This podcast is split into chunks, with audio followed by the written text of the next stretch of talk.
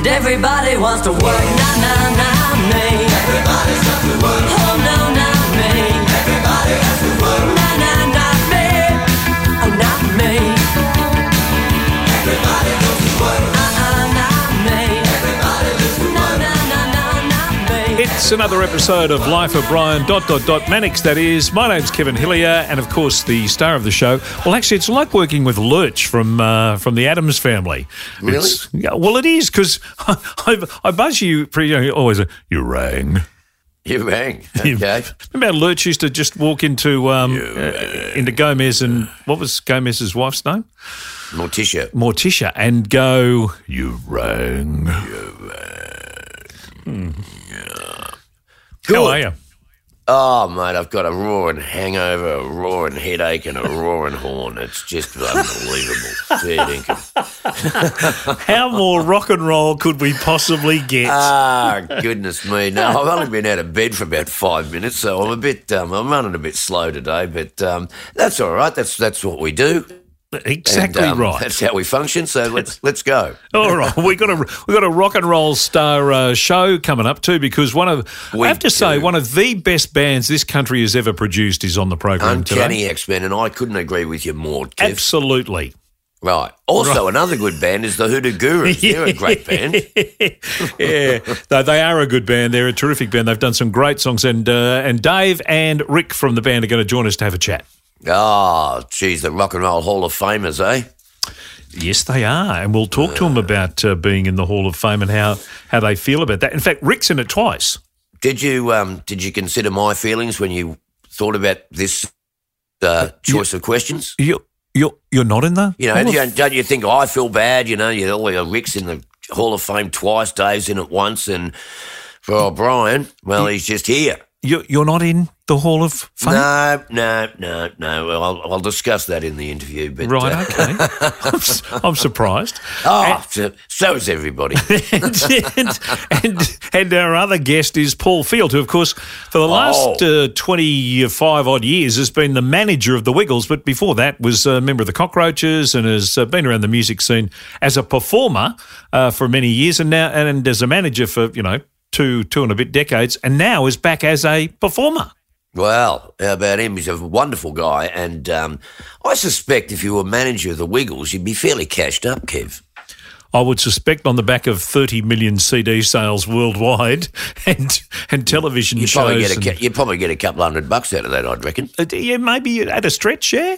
At yeah, a stretch. Maybe, maybe eight or nine hundred bucks. And I'll give you a little uh, a little taste. Uh, when the Wiggles meet the Rolling Stones, that oh, moment, that moment's that, coming up later on. Wasn't that a thrill for the Rolling Stones? That was just the highlight of their career, I reckon. Absolutely. Now, I want to talk to you about decision-making, Brian. Ah, yes, I'm a Liberal, so I'm not very good at uh, making decisions. Right, um, well, I want to talk to you about when you put yourself in danger and how you get yourself out of danger, and importantly, I'm talking about when you're behind the wheel of your car. Ah, yes, yes, exactly right. This is a, a, a place where you need some training, I reckon. Exactly right. It is an area where you should not take it for granted. You should well, not think that you are, you know, bulletproof and terrific at this. You should actually go and well, get your skills fixed up. Where could I go, Kev, to uh, to get my training up? So, because I'm a bit of a lousy driver sometimes. I get a bit lazy, and uh, where could I go to uh, to uh, brush up my skills? I'm glad you asked, Brian, because well, that's our very good friends at Murcotts, murcotts dot e d u dot a u, Murcotts uh, Driver Excellence. They will look after you. They will uh, teach you about decision-making. They will help you when you get in a moment that you, you know, you, you're losing control of. They will take you through how you go about all that stuff. It, it's defensive driving. It's driving to get you home, uh, you know, in one piece and alive. So uh, if your decision-making and your, your road skills need a bit of a polish, or someone around you or someone who works for you needs uh, that help, one three hundred five five five five seven six or murcotts dot e d u dot a u. Well, why That's don't we do one simple thing and mm-hmm. call Murcotts? Mm-hmm. Those terrible ads. Why don't we do one simple thing and call real life insurance? they they only get people that can't act to be in their ads. Oh, that's um, a prerequisite, isn't it, for ads these so, days? So why don't I do one simple thing and call Murcotts? That'd exactly. be good. Exactly. All right. right. one three hundred five five five five seven six. All right, here we go. Uh, I'm going to let you uh, you take the uh, the reins on this one, Brian, because uh, it is called The Life of Brian, and uh, your first guest is the Hoodoo Gurus. Well, thanks, Kev. Um, okay, I'd just like to say that this show is called The Life of Brian and our first guest is the Hoodoo Gurus. What a terrible introduction. No, these guys are great and um, very interesting to listen to and to talk to, and um, they've got a new album coming out, so let's uh, find out all about it. And at the end of it, we'll play their new song as well. Well, you don't want to play one of mine? All right. Oh, all right, we'll go. Play one of these. So this is the Life of Brian podcast that we're that we're doing. So obviously, uh, Mister Mannix will uh, will lead us off here, gents. Well, I guess Lovely. I will. I'm not. I'm a bit of an idiot, but so I'll just start off by saying, what's happening with the Hoodoo Gurus, guys? Oh, is that it? Is that the intro? That's, that's the intro. I just thought I'd give it a generic intro, and you can say what you like. Well, what's happened to Hoodoo Gurus? We've been in the studio rehearsing and writing songs, and uh, we're kind of raring to go back and do it properly and um, finish our damn album we've been waiting so long to make.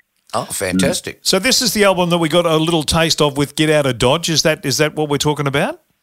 That's right, yeah. We've been working on singles um, actually since December of nineteen, uh, twenty nineteen. We had a single called Answered Prayers, which is the first sort of shot over the bow.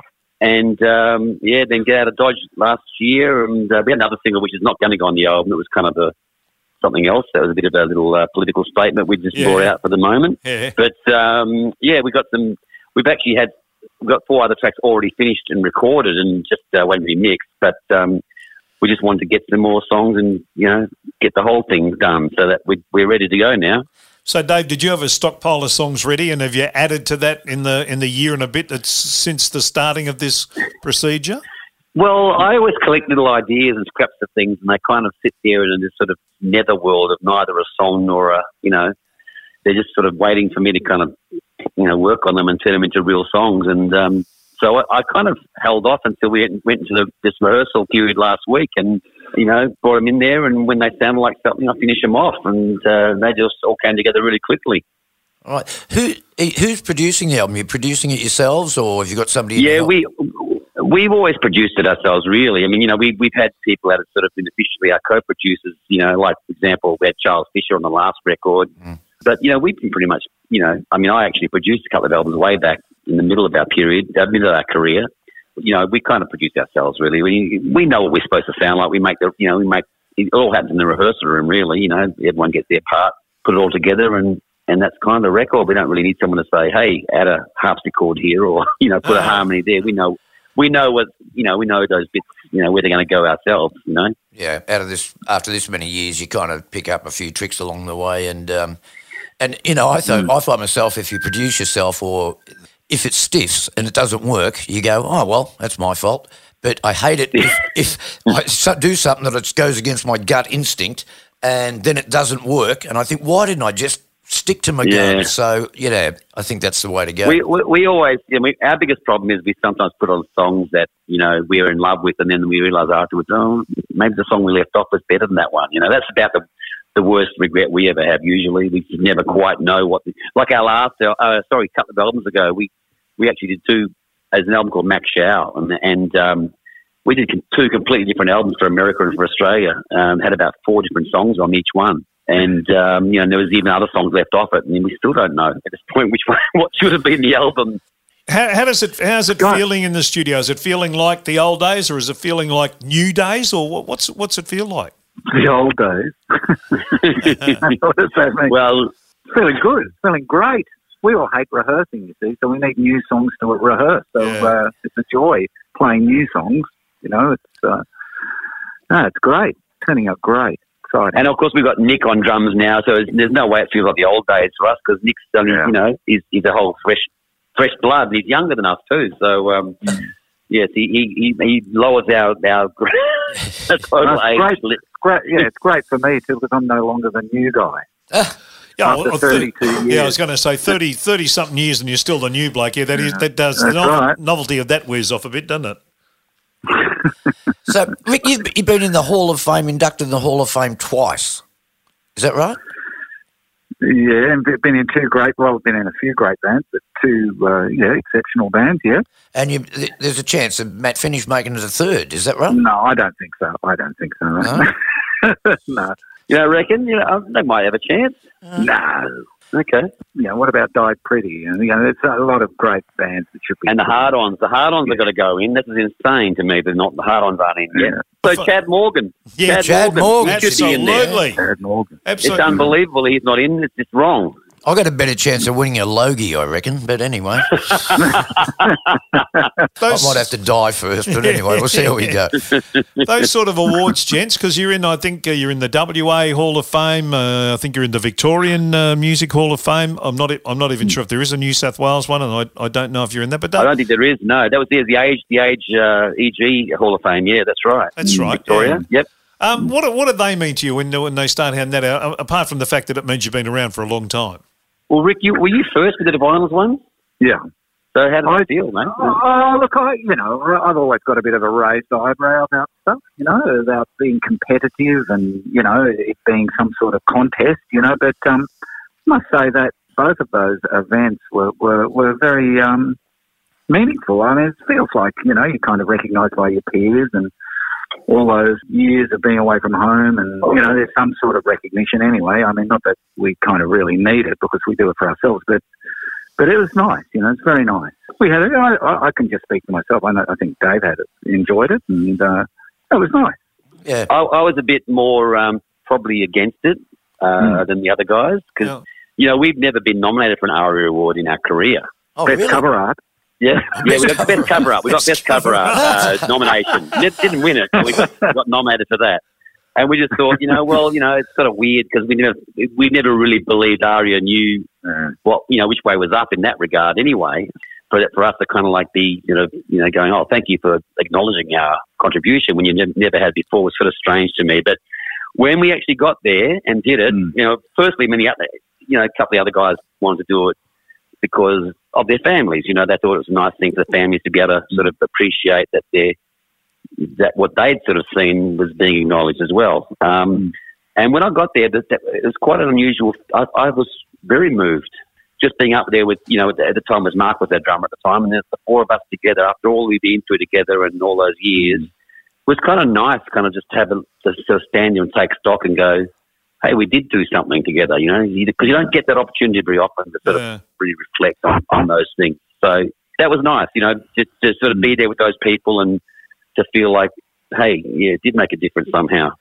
Um, you're talking about mm. artwork there, and um, we were just talking to Michael from The Bad Loves, and they're releasing an album later in the year, and they're releasing it on vinyl.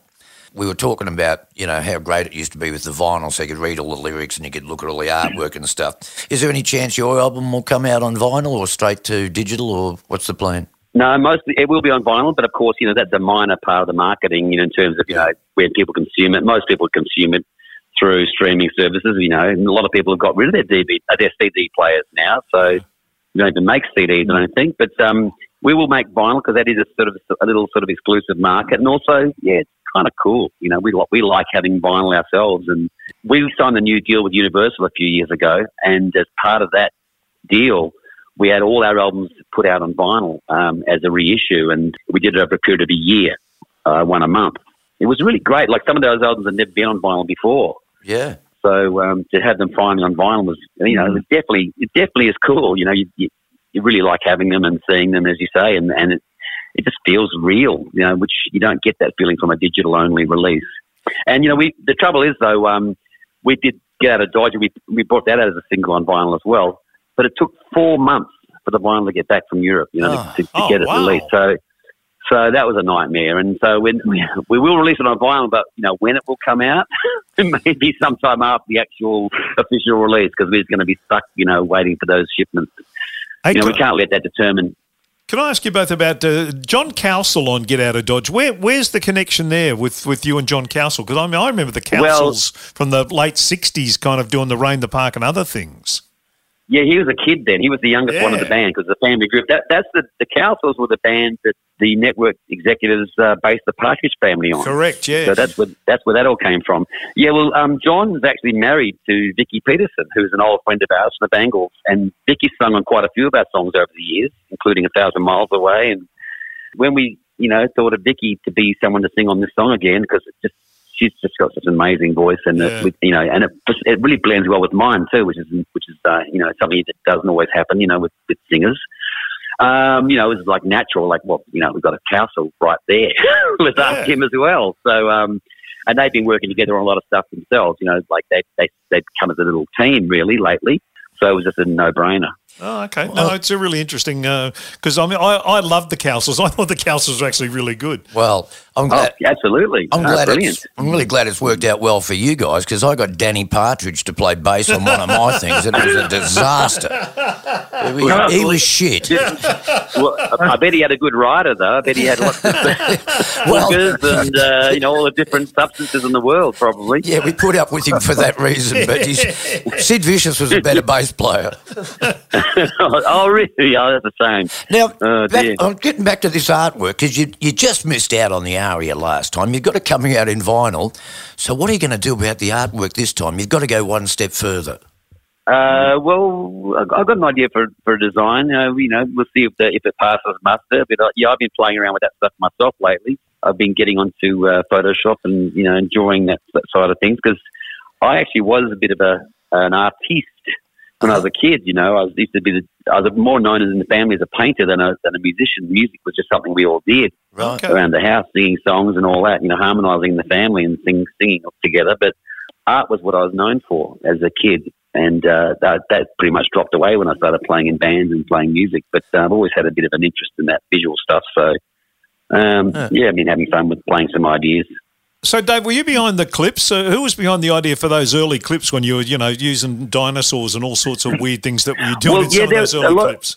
A lot of those are my ideas, and you know, other guys in the band, or you know, together we come up with them. But you know, of course, the filmmakers are the ones that turn them into real things, you know, and, and make them work. You know, like for example, What's My Scene? You know, I, it was my idea because I remember when I was a kid, you know, those the, the I don't know, it was Wheaties or Cornflakes. You used to have that thing where you, you cut out the um, different, you know, characters. You know, there's a frogman, there's a, you know, a nun or whatever, and you you make like a little cardboard, you know, panel thing where you, you know, top put the, the head of one onto the body of another and oh, yeah, another yeah, leg. Yeah, yeah. Mix and match, you know. Yep. And I just thought that'd be a fun way because the song being about identity and all that, I thought it makes sense as a clip, you know. So that was my idea.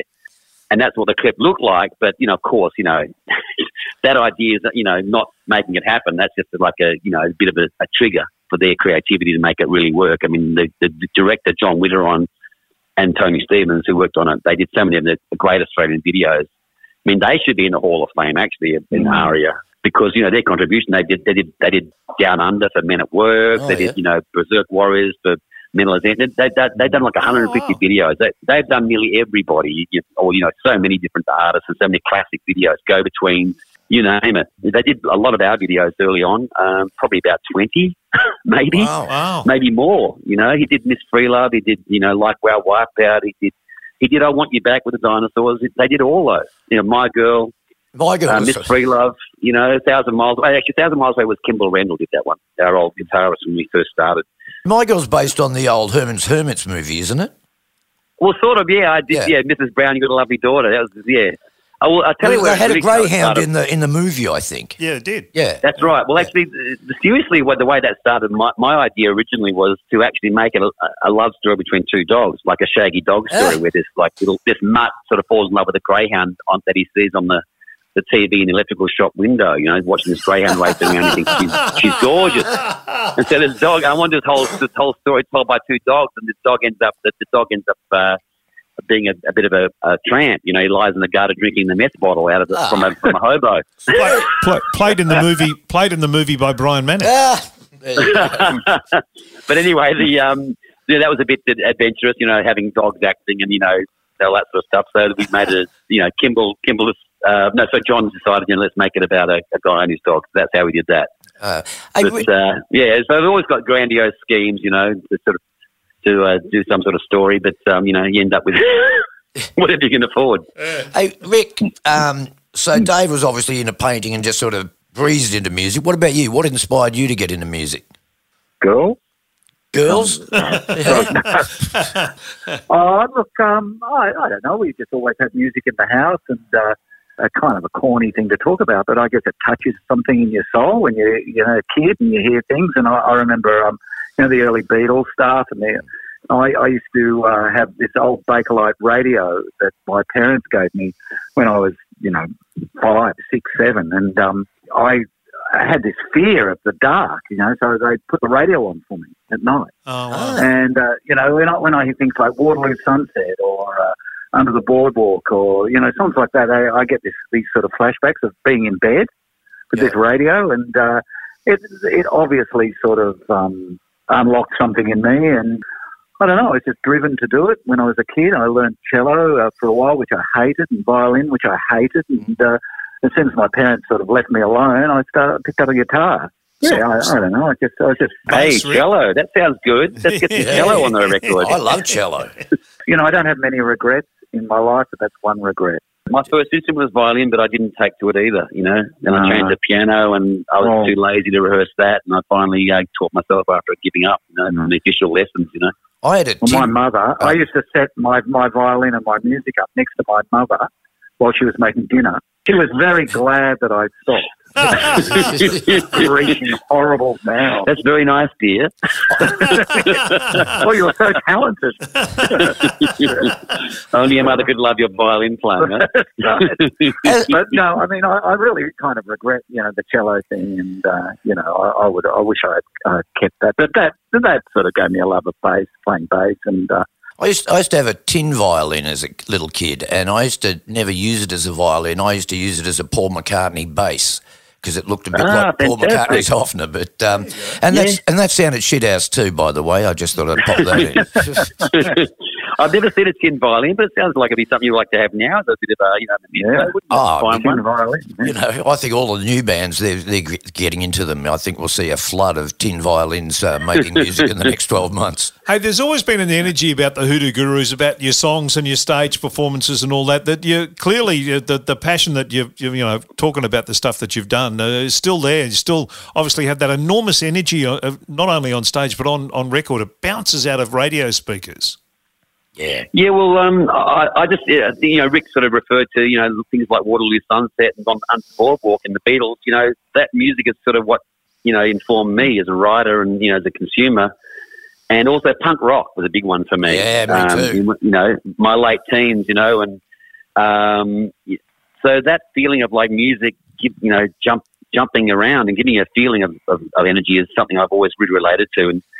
And I, I don't know, maybe I think a good melody does that too. You know, it sort of it, yeah. it just catches you and picks you up. You know, with it, you can't you can't help it. So um, that that helps as well. Yeah, you, so for all these things, you know, just I just like a feeling of motion, and you know, I've never been one to sort of you know, I mean, we've had ballads and stuff, you know, like A Thousand Miles Away, but even that, you know, you kind of want it to kind of feel like it's got some kind of rhythm, you know, some sort of pulsing energy underneath it all somehow, rather than just sort of, sort of laying there inert.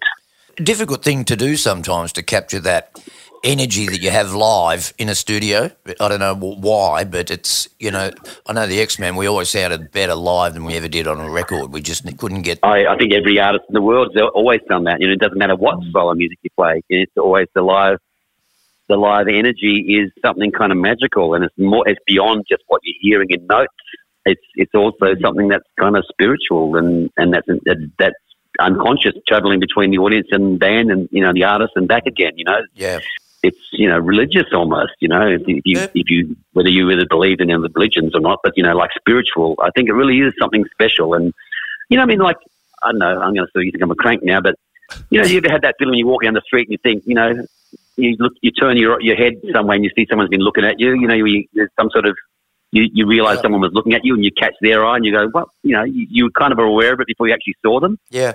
Where you so you look that way for you know for not you don't know why you did, and suddenly you see that they were looking at you and thinking about you. You, you know, maybe there is something like that that goes on between audiences and, and, and performers, where there's an unconscious level where we're all communicating that's not you know in what we're hearing and seeing, but actually in our thoughts or you know and our, our feelings or something. I don't know, yeah. but that's what I believe for yeah. whatever reason. Are you? I, mean, I, I, I, I personally, um, you know, people say, do you get nervous playing? And I, you know, I get nervous before we play, but I find it when we're on stage, and unless there's some sort of big technical disaster, it's, uh, it's a very freeing thing to play music in this band. And you know, quite often I look at the set list and, and be surprised if we already played that. You know, and, uh, uh, were you, you drunk? Free of yourself. You know? Yeah, yeah, yeah. Oh, we're always blind. No, I mean, um, uh, uh, a it's a great thing. And, you know, I've, I've spoken to a couple of big wave surfers who say, you know, that's why they do it, you know, because they kind of get free of themselves yeah. for, for for those, you know, well, bits of time. And um, when, yeah, it's good. When you're doing it, you're not really thinking about the past. You're not thinking about the future. All you're doing is thinking about the now. You're living in the now, yep. and that's why... You're just going, fuck, yeah. fuck. But, what comes next? What yeah. comes next? But also the other great thing is, you know, um, you know, we, you know, we're we're musicians, and that's that's something we have in, in, in our skill set that we don't get to use, like in, in the rest of our lives. You know, you, you're making dinner or you're walking around, you know, doing this, that, and the other. But when you're on stage, you're involved in that one hundred percent, and it's really amazing. I'll tell you one thing yeah. you can do, though, if you're cooking, uh, you peel your potato and you throw it at your guitar strings. The potato goes through and it slices your chips for you. It's a bugger getting it out of the guitar. It's a bugger getting the chips out of the guitar, but it does work. We might have had a potato thrown at us uh, over the years. I've had more than that. Yeah, sure you have. Are you, are you concerned at all that that, that, that, that magic you talk about uh, between yourself and the audience, that it won't be kind of as magic given uh, the way COVID's going to affect uh, the gig uh, the gig space now, with, you know, audiences having to social distance or sit down and those sort of changes? We have done a gig like that, and it was still mm. fine. You know, I mean, obviously okay. that, that that that's still intact, but obviously um, they're not as out, you know, not as explosive in terms of like the audience jumping up and down and, you know, screaming, whatever, you know, trying trying to tear your clothes off. I mean, yeah. whatever. You know, I imagine fantasize there. You I know, used to take mine own but, off but just that, out of frustration. The, the feeling. I can sometimes, but they, they, they, um, you know, there's still that feeling of energy in that thing. That that's real. That that that doesn't depend on where they're standing or if they're in the moment with you. You're feeling something with, you know, of each other. Yeah. But um, obviously, we hope that the world returns to a more normal state where we can actually be human beings and more social with each other, because this is quite tough, you know, not being able to touch each other or be, you know, up close. And, you know, these things are, you know, part of being a human being that that we're having to sort of deal with out at the moment, but um, you know, that's going to change, we hope. Has that changed your songwriting at all, Dave? Not at all, no, because the songwriting is about something else. You know, you don't, you're not writing for. I don't write for stage, I don't write for radio, I don't write for anything. I just write a song because the song is a, its own sort of logic, and you're just exploring that, and that's that's a different sort of freedom and, and feeling. And so you're just following where that goes. You know, that's that's um, that's a that's a, a beautiful process in itself. But uh, you don't you don't write thinking about those things, and those things don't don't impinge on it if you're lucky. You know, sometimes when I have thought about those things, like, oh, I'm writing a single now, the song has always turned out bad. Yeah. You know, if I if I if I stop thinking in terms of purely just what the music is and what it, you know, not thinking about anything else, um, then just that can just turn it sour. I always think that um, if you're writing a song, you should be expressing, it's like art, it's about expressing what's in your heart or your soul. And a lot of the time people can get sucked into, I'll try and write something that's in his heart or his soul. And that's right, ne- it's right. never going to work. It's always got to come from within you, and don't worry about what other people think or what, what they're into. Just follow your own guts, and, you know, if it works out, you'll feel really good. Yeah, yeah, yeah. You can be you can be making up a story, you know. It doesn't have to be yeah. uh, like an absolute one hundred percent true thing of like, you know, no. well, gee, I just stubbed my toe and I've got to write a song about that. Yeah. Mm-hmm. But you can write about, you know, things that are using characters that express how you feel about things, you know, and their story can be something you impersonate to kind of get a point across. Exactly. So, you know, like you you know, you, you, you have an imagination, you know, that that's that's got to be employed. Otherwise, it's just boring. It's just writing about, you know, well, gee, you know, I feel bad today, and it's because I, I had a bad egg, you know, for breakfast or whatever. You know, yeah. who, who wants to hear about that? You know, mm. the, the boredom of normal life. You want to heighten it and make it into something, you know, worth talking about. And sometimes imagination can add that. That that's important. Hey, Rick, I know you've been doing a lot of work uh, in in the teaching sphere. Is uh, the young musicians got exactly what Dave was just then talking about in terms of? Oh, the- well, you know, it, well, it's funny, you know, uh, we at where I work. Um, There's a lot of songwriting that goes on, or attempted songwriting that goes on, and and uh, you know, you get a lot of people sort of coming and saying, oh, "I want to write a song like Tash Sultana or you know whoever." Yeah. And you have to. What I do with them is I sit down with them and say, "Look, you know, there's already a Tash Sultana. We don't need another one. You know, really. Mm. You know, a lot of the chord progressions have been done. So what you've got to get in touch with something in you that makes you different from everyone else. You know, and some of them do, some of them don't. A lot of them don't." You know, a lot of them are kind of uh, want to fast track, uh, you know, because, you know, all the social media and what the world's like now, and, uh, you know, you can, you know, there's great technology available now, but uh, you still have to have a good idea. The beginning, you know, that's what we try and do with them, you know, try and get them to get in touch with their um, own thing, you know, and, um, yeah, sometimes it's good. We had, um, I'm, I'm name-dropping now, but we had Johnny Rotten on the show a couple of weeks ago, and he's got, this, he's got this great quote. He says, if you didn't do it first, then don't do it. So that's his, that's his energy. If you don't haven't done it first, oh. then don't do it. Oh, what do you say about the New York Dolls then? Because they did it before then. Well, that's that's when the argument started. Kevin pointed that out. Yeah, it's a retrospective uh, philosophy on life that he's got. Yeah, look, Johnny's Johnny's good at uh, you know, he says great things, but there, a lot of them are just for a stir to get a rise out of the people. But you know, mm-hmm. and a lot of it's kind of like, basically patting himself on the back, to be honest. Yeah, that's right. How important he is and what he did, and everything is about what, you know, and no one else matters. So, you know, well, I can take a, I can take a little bit of that, but after a while I get a bit sick of it. Yeah, yeah. Fair enough. Hey, the twenty twenty-one version of the Hoodoo Gurus sounds exciting, with the new drummer and, uh, you know, a new album on the way and touring and all that sort of stuff. It, uh, it sounds good. Sounds like the future's bright, which is great.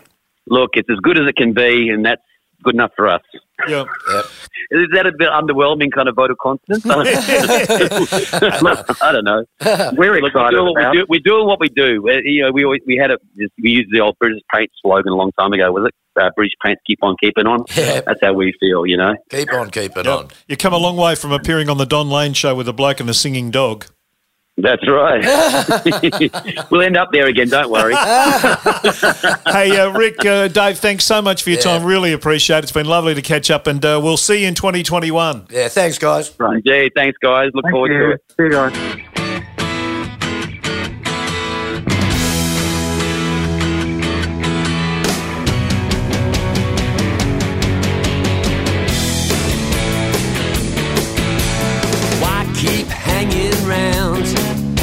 This two-bit, one-horse town. No one likes us here. They've made that oh so clear. This town is narrow-minded. The people here are blinded by hate. They won't meet you in the middle, and we found out a little too late. So don't wait. So son, we gotta cut out her blood. We gotta get out of town.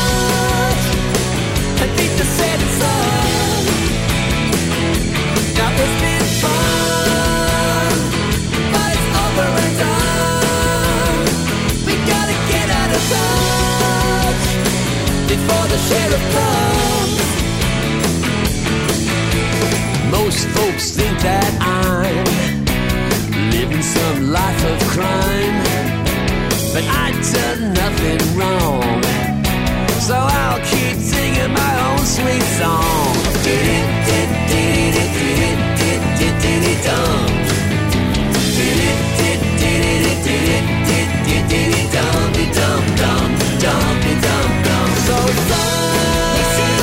We gotta cut out and run. We gotta run. We gotta get out of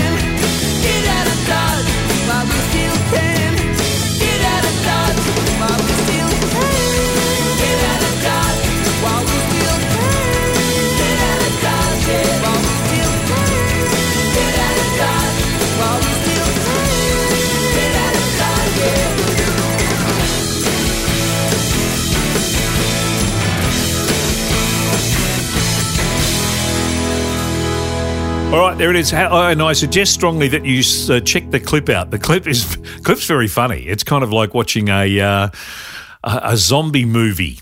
Oh, I like zombie movies. Yeah, but set in a kind of western kind of town, and uh, Dave Faulkner Dave Faulkner excels himself in his acting ability in this particular clip, so you need to check that one out. Get out oh, of Dodge.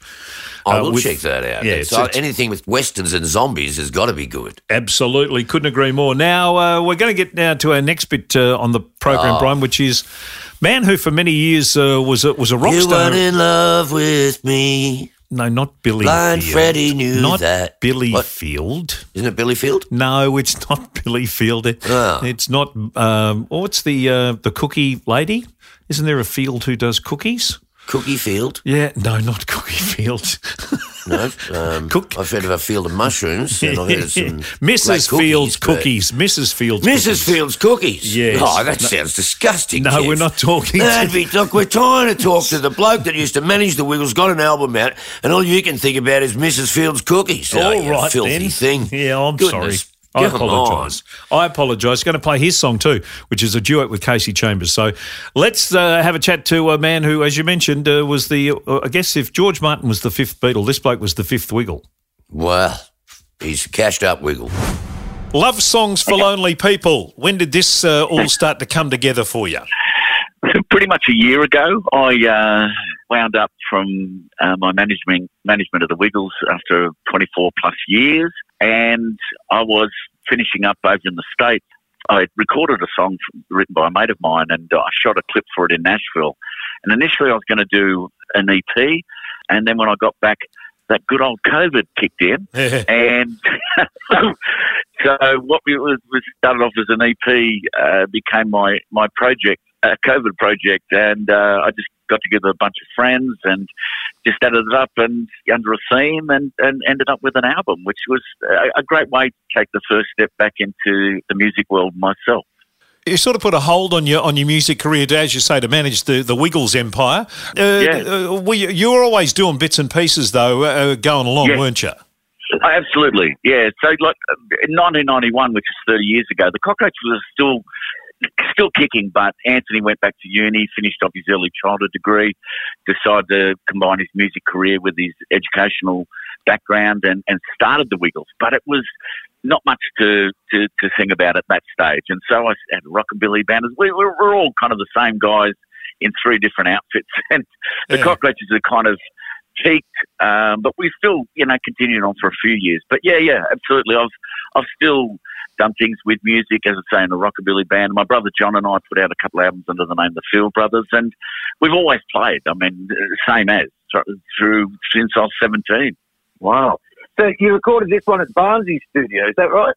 Absolutely, yeah. Jimmy's a good friend, and as I say, I, I, I got together with him when we could here in Sydney and uh, just checking how each other are going, and I mentioned it, and he said, come on down here, and uh, it's just the best place, and... Um, Uh, and, of course, I, I asked if he'd like to sing a song with me, so we, we um, did a Bob Dylan song together called You Ain't Going Nowhere, and that'll be out as a single in out in April. Yeah, just it was one of those kind of things where, you know, people like friends like Kasey Chambers, Jimmy, and then all my muso mates just got them in bit by bit, you know, just had the best fun, yeah.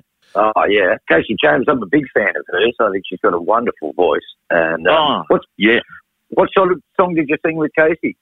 So there's a mate of mine called Sean Sennett who is from Brisbane, and, and Sean's a great journalist, actually, and uh, but also a songwriter. He, he did an album with Rob Hurst. He recently oh. did an album with Steve Kilbey and Kate Sobrano, and oh, he wrote a yes, song called... yes, um, I know who you mean, yeah.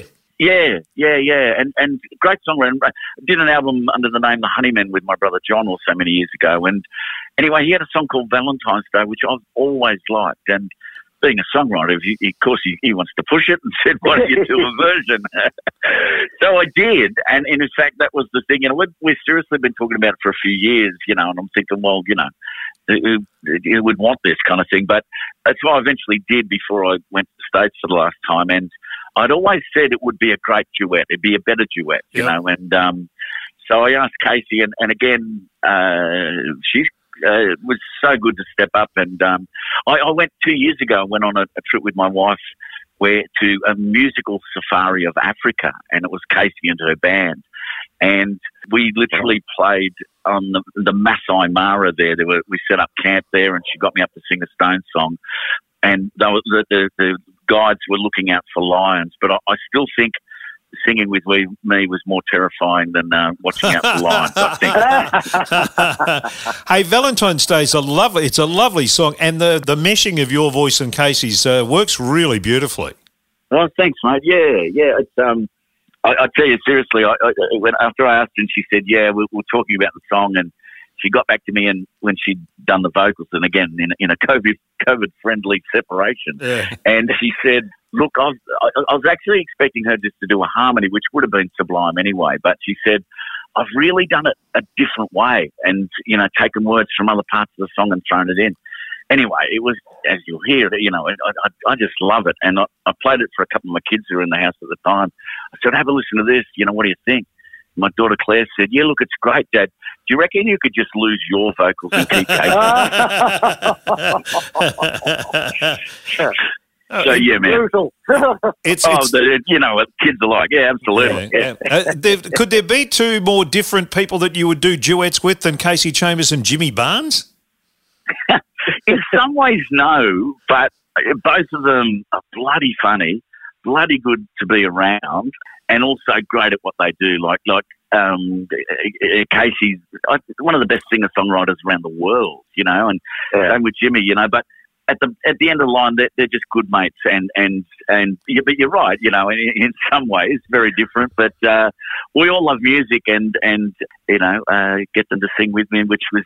You know, just fantastic. I love that song, that Dylan song that you've done with Jimmy. It's a, it's a bird. The yeah. Birds did a version of it, which I thought was absolutely sensational.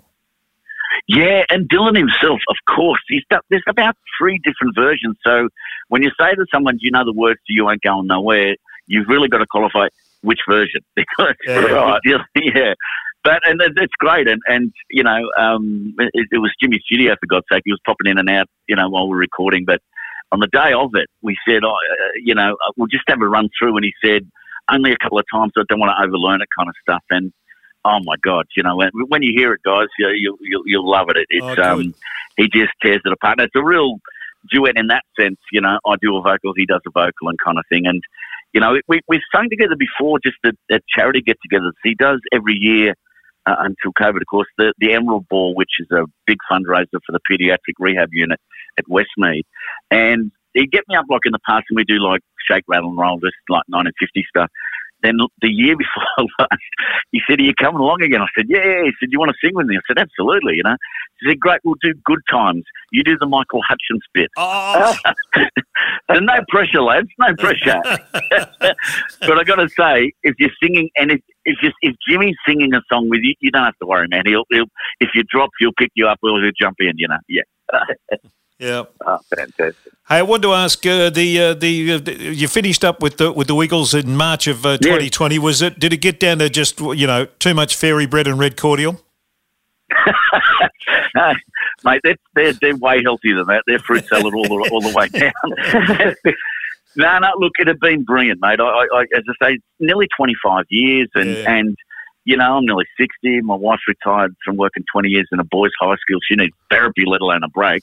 um, and and and same with me. Like it was, it was great. Like you know, mate, we got runs on the board. You know, we we sold um, thirty million yeah. C Ds and D V Ds, eight million books. Uh, you know, we went from playing Blacktown R S L to Madison Square Garden Theatre. You know, broadcast in one hundred ninety countries. So I feel I did my job. You know, yeah. and oh, you think you'd think it, uh, it really was like it, you know, and, and also should I say in the new era with with the you know the latest iteration with Emma, Lockie, Simon, and Anthony, you know they're well launched. You know, and I, in fact that last trip of the States, I, I signed with the A B C a deal for them to be on Netflix for the next two years. So even the new era, it's set up and rock and rolling, and it really just was time. It was like I bloody loved it. Had a great time, still their biggest fan, but you know, you know, time to time to make music and uh, sleep in and you know, do normal things and see what see what the next next thing is, you know. Yeah, yeah. No, it's good. So is your, is your album, who's releasing the album? Are you just doing it yourself, or are you going no, through a major? Yeah, well, well, it's through um, the A B C and Universal Music, yeah. Oh, so, okay. Yeah, so all the all the, um, the the difficult things of chatting to streaming live, um, platforms and other things, and uh, they can do on my behalf. But it's great, you know, they, they're very... I've, I've done business with both labels for, for decades, so um, it was great. It makes it really easy and just great to get it out there, yeah. Yeah, fantastic. Are you managing yourself, Paul, given your Wiggles, uh, you know, experience?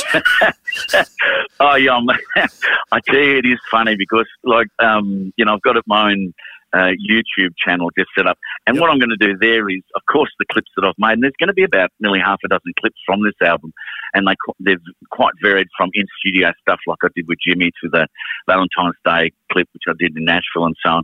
And then I'm also going to play, you know, uh, Cockroaches clips from Countdown and, you know, oh, yeah. uh, Rage and all that kind of stuff, and and also my rockabilly band, the Sacred Hearts, you know. So just lots of music I'll, I'll put up there. But we did a, a clip recently um, for a, a song my brother John and I wrote, and Johnny Field was the main writer for the Cockroaches and wrote over three hundred songs for the Wiggles. So he's he's, he's good for a tune, you know. And uh, so we, we did the opening track on the album is an original, and we we did a clip for it. And here's the difference: whereas before I had people working for me, it's now just me. So yeah. you know, securing a church uh, for the clip, uh, lining up a camera crew, blah blah blah. It takes a lot of time. It's like, what did you do today? Well, I got a church. Oh, wow. So, you mate, it's a, it's a bit different when it's just you, and, and uh, I'm now very appreciative of all the people who have worked with me over the years. Yeah, absolutely. Hey, you've done a couple of books which have, which have you know, far removed from uh, from uh, the Wiggles or music in general. They're, yeah, they're, they're yeah. right out there. Mm, yeah, well, I, I've, I, you know, over the decades, um, music has been the constant, you know, and... As you know, Brian, and you know, it, it's also, you know, there's very few of us that can make a living just by music. There's sometimes other things you've got to do if you're bloody lucky, you know. So over the decades, you know, um, I worked at the Supreme Court for three years as a, a clerk for a judge. I then worked at a Royal Commission of Inquiry into Police Corruption for three years yeah.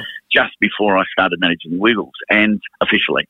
So yeah, I had a bit of a depth of experience there. So after the Royal Commission, I wrote a book under an alias to protect myself uh, about our key witness, a corrupt police officer named Trevor Haken, who was our key witness at the Royal Commission.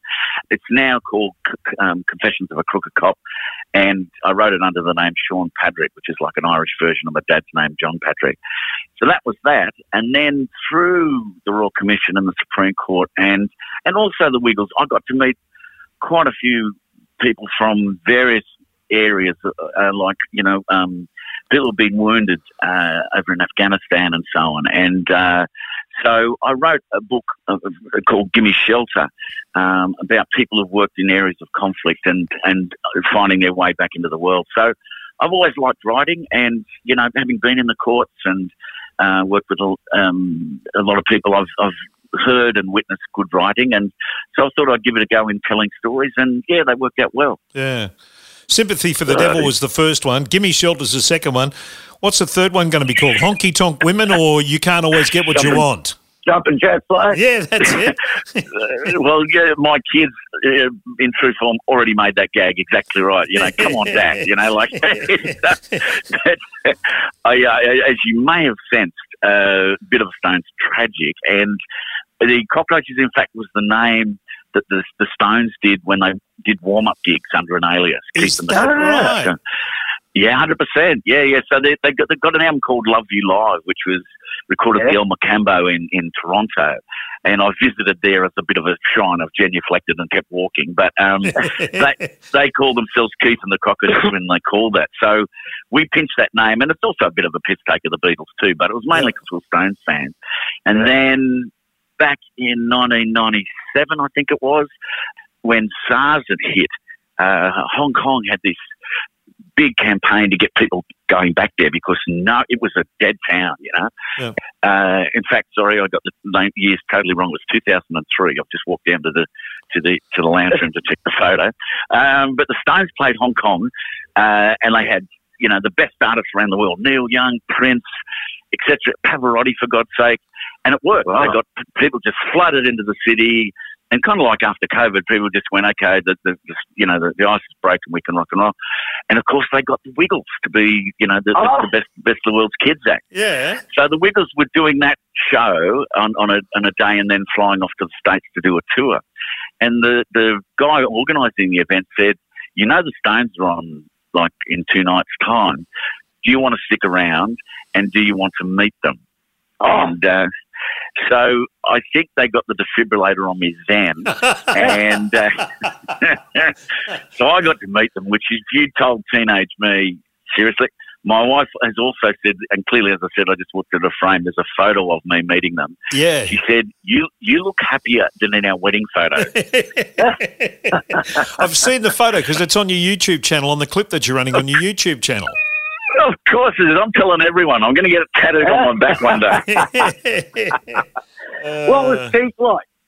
Oh, it's, it's fantastic, as you would expect. So, um, yeah, I, I, again, was lucky enough. I bought my ticket. I joined the fan club. I saw them at the Enmore Theatre in Sydney, right? Oh, and I was, like, just a couple of metres away, you know, and I in in all my mature uh, way, you know, at one stage there, the, quiet, the crowd was quiet, and I, you know, you're right, Keith. And he turned around and pointed at me, and I thought, well, there you go. I'm like, all right.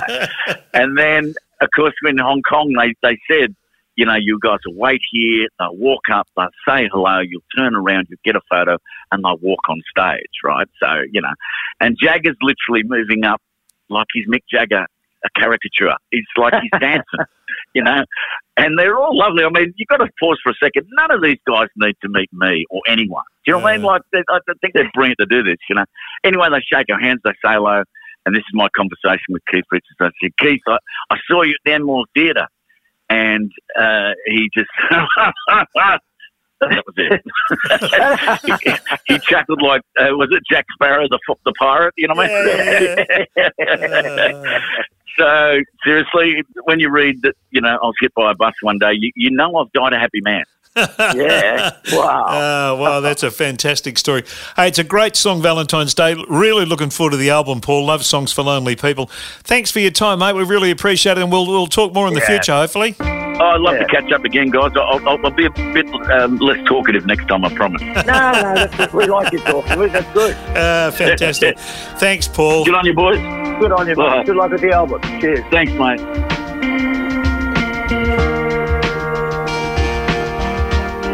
It's Valentine's Day.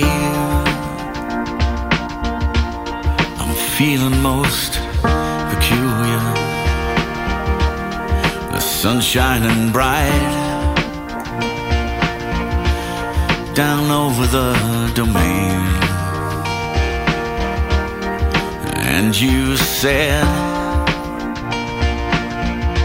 you'd been traveling forever,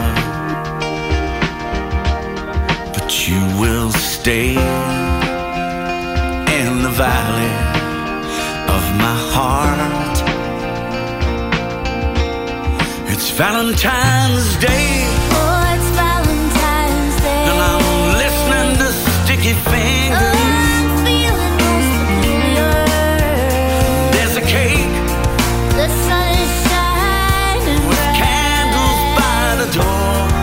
Down over that's me. I never lost my faith. No, I never lost my faith. And all this confusion. You said that you've been traveling.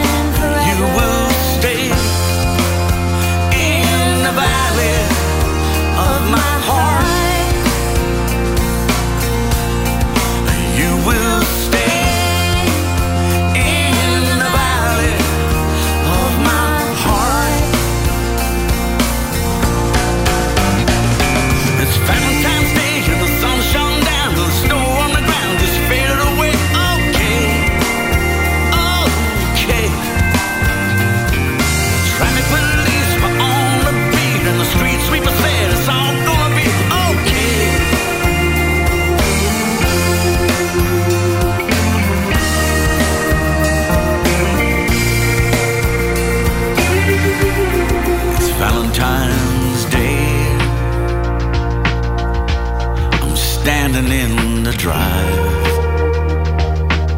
somebody gets hurt, you're lucky to get out alive. I've got your picture on my fridge, I've got your number in my pocket, and you, you will, will stay in the valley of my heart. You will stay in the valley of my heart. You will stay in the valley of my heart. It's Valentine's Day and the sun shone down and the snow on the ground just faded away. Okay, okay. You know, I saw you there in the broad daylight, walking through the city lights. She said it's gonna be okay. She said it's gonna be okay. Valentine's Day and the sun shone down. Okay. Snow on the ground, fade away. It's Valentine's Day and the sun shone down and the snow on the ground, fade away. Deep in the valley of my broken heart, deep in the valley of my broken heart. Sun shone down and the snow on the ground, fade away. Deep in the valley of my broken heart, of my, of my broken heart.